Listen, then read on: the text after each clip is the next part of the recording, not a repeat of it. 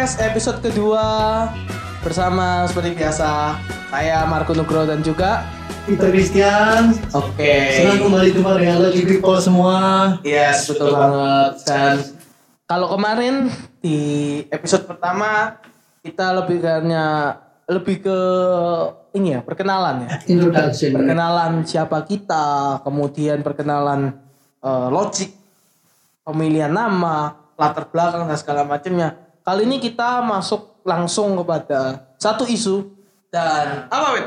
Kita bakal bahas apa nih? hari ini kita akan membahas soal apa sih yang sebenarnya mempengaruhi keyakinan seseorang gitu Dan skeptis ya.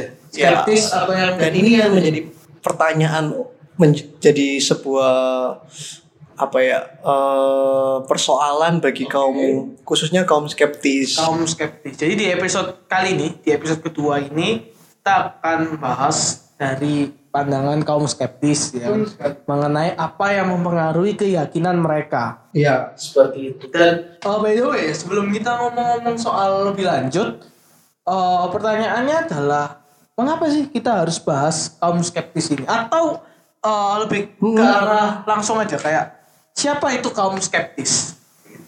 Jadi em, kaum skeptis ini mereka adalah orang-orang atau kaum yang atau satu paham di mana mereka meragukan segala sesuatunya.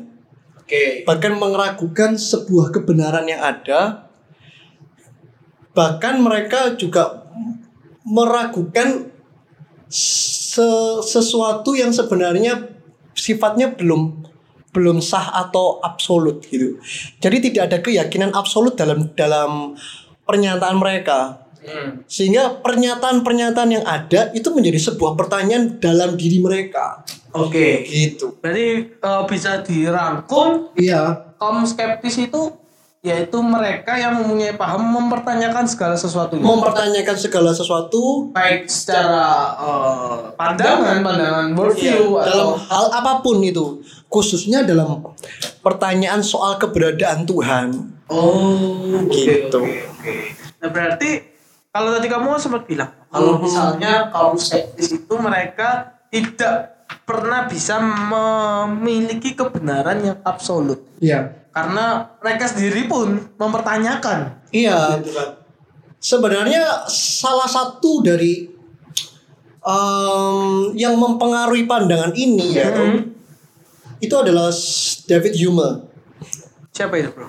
Dia adalah seseorang yang me- meyakini Oke. bahkan memiliki sifat skeptis yang cukup radikal sehingga dia se- sehingga dia juga menyebut dirinya sebagai orang yang anti rasional Hmm. gitu. Jadi kaum skeptis ini mereka ini apa lebih kepada satu experience, satu pengalaman pribadi Oke. mereka. Sehingga mereka tidak mempercayai, tidak mudah untuk mempercayai, bahkan mereka perlu untuk memastikan itu. Oke. Siapa David Hume ini apa? Seorang Seorang Filsuf? seorang filsuf juga seorang yang apa ya, yang me- menyebarkan pa- paham skeptis ini. oh Karena khususnya juga dalam pandangan David Hume ini juga dia mengarah kepada satu satu pandangan tentang itu tadi yang saya sebutkan tentang keberadaan soal Tuhan. Oh, oke oke. Nah, eh, pertanyaan menarik adalah mengapa kok kita itu harus membahas skeptis ini dalam episode kita? Kita kali ini ya. Ah, Cukup menarik sebenarnya di awal kan bahwa apa sih yang mempengaruhi keyakinan seseorang? Sebab apa yang dipercayai mhm. itu mempengaruhi keyakinan mereka. Oke. Kalau dibalik apa yang tidak mereka percayai itu juga mempengaruhi itu mereka dalam diri Tidak. mereka. Yang tidak percaya, yang, yang tidak. mereka yakini juga Ah, gitu. Nah, menariknya seorang jurnalis dari New York Times itu Tom Fried- Tom Friedman, sorry Tom Friedman mengatakan bahwa dalam skeptis itu artinya tidak ada yang pasti dan tidak ada yang bisa diketahui. Oke.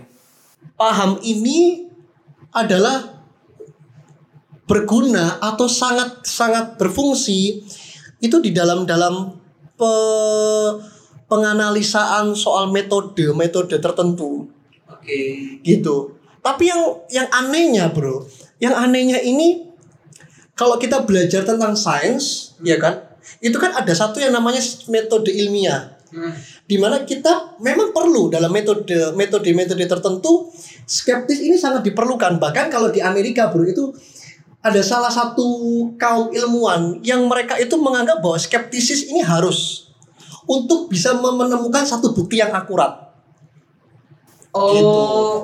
iya. Tapi maksudnya itu eh, skeptis, sikap skeptis itu sangat perlu gitu kan? Sangat diperlukan dalam hal apa dulu gitu ya kan dalam hal apa dulu gitu loh karena kalau di dalam sains ini kan ada yang namanya hukum kausalitas Oke, sebab akibat. sebab ya kan akibat Ha. dan tidak ada akibat yang lebih besar dari se- sebab Oke. Nah, anehnya kaum skeptis ini yang mereka lebih mengutamakan dan mengandalkan empiris mereka, Mm-hmm. mereka tidak mempercayai hukum kausalitas itu. Karena kenapa? Gitu. Di awal mereka meragukan segala sesuatu kan. Mereka tidak mempercayai adanya satu proses proses pemikiran yang rasional. Ya kan? Tujuan sains adalah itu tadi, mencari sebab. Hmm. Itu Kenapa kok bisa terjadi? Iya, tujuan dari sains adalah mencari sebab. Hmm. Gitu. Lah, tetapi kaum skeptis ini mereka akan mencari sebab dari sebabnya itu apa? Gitu. Jadi, tetapi dengan sendirinya mereka beranggapan bahwa mereka tidak tidak mempercayai satu hukum kausalitas ini. Padahal hukum kausalitas ini sangat diperlukan oleh salah satu diperlukan dalam sebuah metode ilmiah untuk membuktikan segala sesuatu yang memang perlu diuji. Hmm. Gitu. Oke oke oke. Dan itu yang membuat eh, mengapa kita harus membahas. Iya itu kayak gini. Ilustrasinya tuh sederhana sih. Saya percaya bahwa logic people di mana pun mereka berada Yang menyaksikan dan melihat Bahkan kita sebagai anak-anak muda Seringkali kan Kita mengalami yang namanya jatuh cinta tuh Ya kan? Jatuh cinta. Kalau coba waktu kita bertemu dengan teman kita yang mengalami jatuh cinta gitu bro.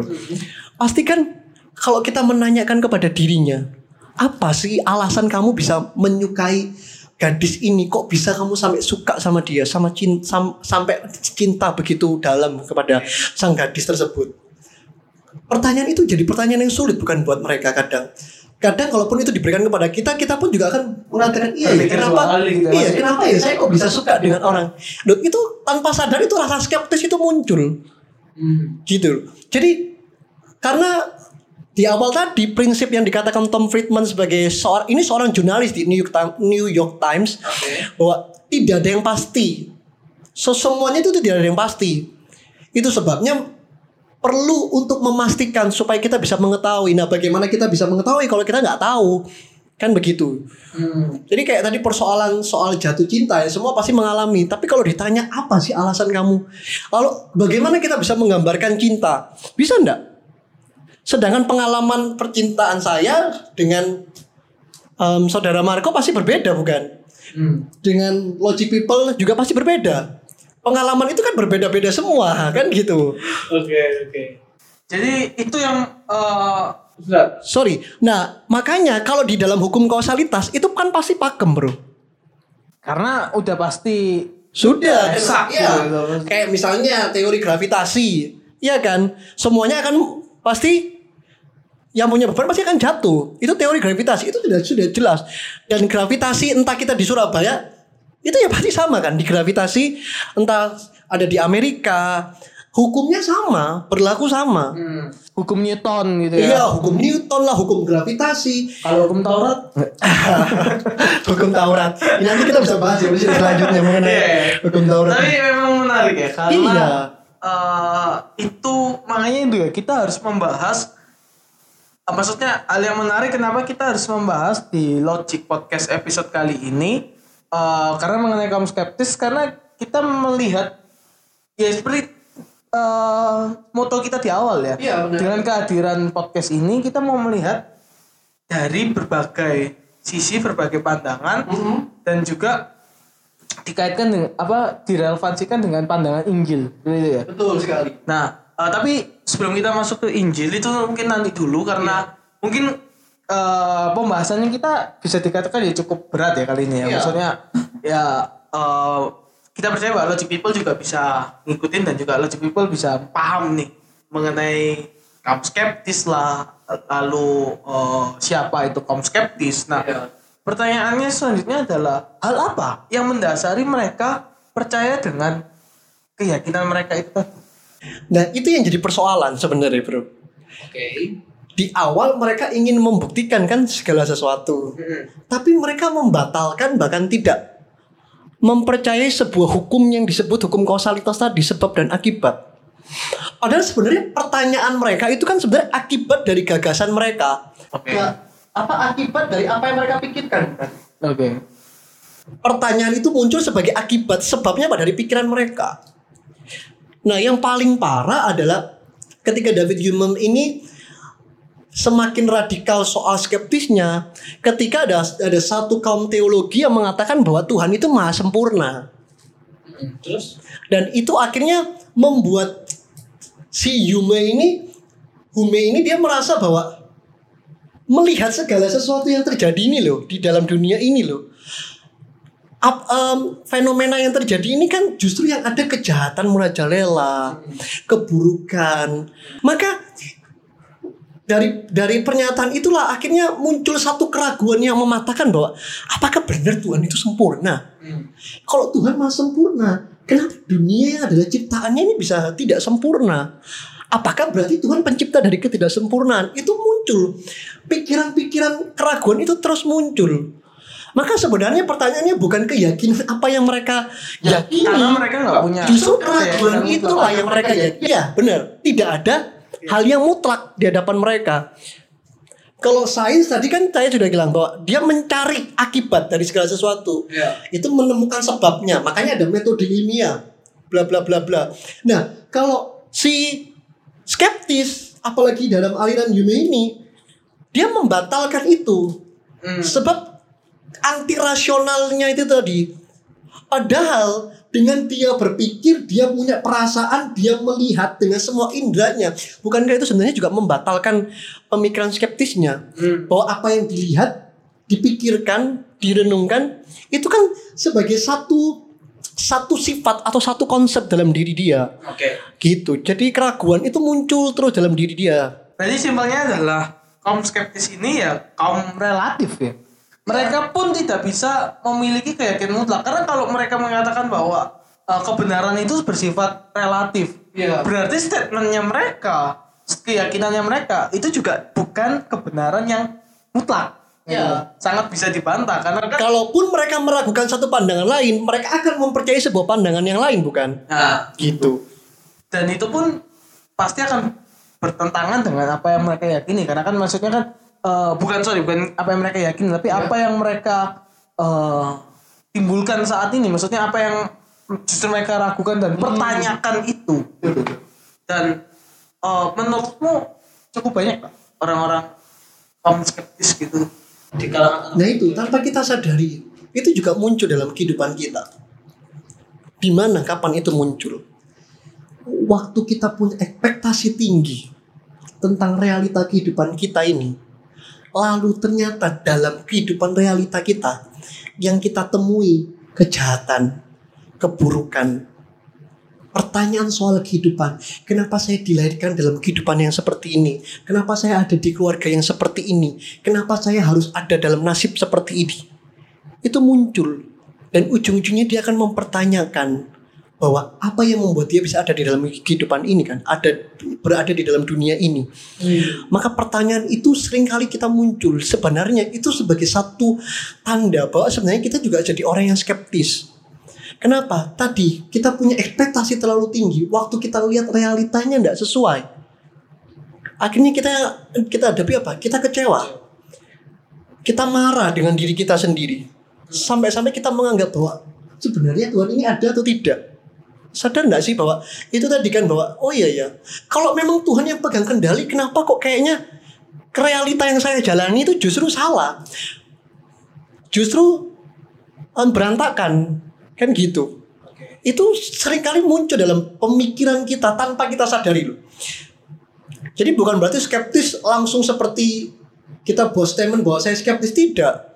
Dengan kita meragukan simple aja sebenarnya. Dengan kita meragukan kehidupan yang kita jalani, kita juga skeptis sudah. Karena kehidupan kita ini adalah pemberian dari Tuhan.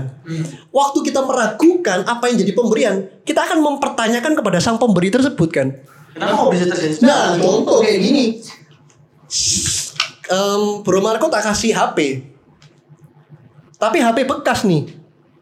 Oke. Pasti akan muncul gini. Loh, kan Peter itu kan orang yang kaya. Kenapa kok dengan kekayaannya dia cuma bisa ngasih saya HP bekas? Bener nggak? Pertanyaan yang kelihatannya sepele dan sederhana itu loh, simple. Itu kadang kan kita akhirnya memiliki paham skeptis itu tadi. Kita meragukan semuanya sampai-sampai kita lupa bahwa sebenarnya hidup ini sudah kita jalani. Kita terus mempertanyakan mempertanyakan soal kehidupan ini tapi tanpa sadar sebenarnya kita sedang menjalani kehidupan yang baik. Waktu kita mempertanyakan kenapa kehidupan saya lu kok lebih buruk dari yang si A?